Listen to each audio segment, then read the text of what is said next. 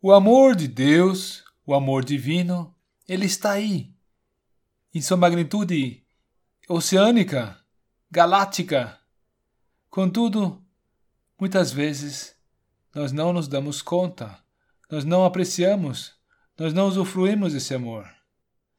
Será que eu, será que você, meu irmão, estamos experimentando a alegria que é o andar na constante comunhão com Deus, de se dar conta e de descansar no grande amor divino que está aí ao nosso dispor? Pois bem, aqui nos versículos 20 e 21 de Judas, a Sagrada Escritura nos conclama a nos conservarmos a nós mesmos no amor de Deus. Que conservemos a nós mesmos no amor de Deus. No amor de Deus. Sim, isso mesmo. Vai lá, abre a sua Bíblia e confira a pertinência dessa recomendação.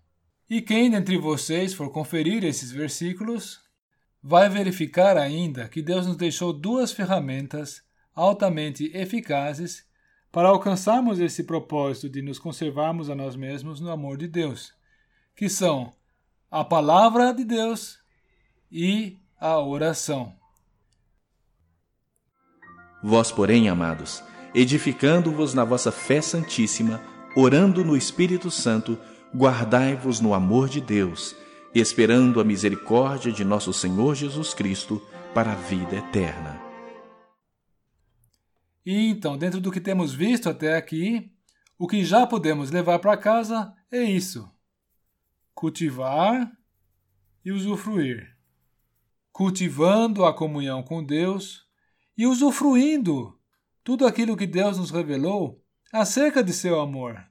Irmãos, vamos examinar Vamos estudar sob oração as Escrituras, e é bom lembrar também que é só mediante a obediência a essa palavra que nós alcançamos mais luz. Esse, aliás, é um princípio muito importante da vida espiritual. Em qualquer área do conhecimento natural, nós podemos continuar os estudos sem ter que obedecer ao que aprendemos. É assim na matemática, na medicina, na geografia, etc. Não precisamos praticar para sermos habilitados a continuar os estudos. Porém, na escola de Deus não podemos proceder assim não. No momento em que deixarmos de obedecer à luz que temos, deixaremos de receber mais luz. Esse é o princípio colocado em João 7, versículo 17. Vamos conferir? Se alguém quiser fazer a vontade dele, de Deus, pela mesma doutrina, conhecerá se ela é de Deus. Deus não nos fará avançar em sua escola se não tivermos obedecido o que já temos aprendido.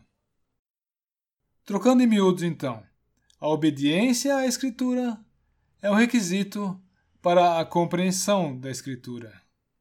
Se Deus já me deu luz para um passo e eu ainda não dei esse passo, ele agora não vai me dar uma outra luz.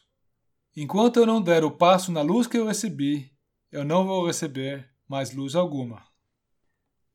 Pois bem, e como temos visto no início, alguns dos recursos para nos conservarmos no amor de Deus é perseverarmos na oração e no estudo da Sua Santa Palavra. Assim poderemos aprender o que nela está contido e, logo que tomemos conhecimento, pô-lo em prática também.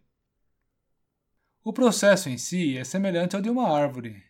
Uma árvore transforma a água que recebe em seiva, e essa em folhas, botões ou brotos, flores e frutas.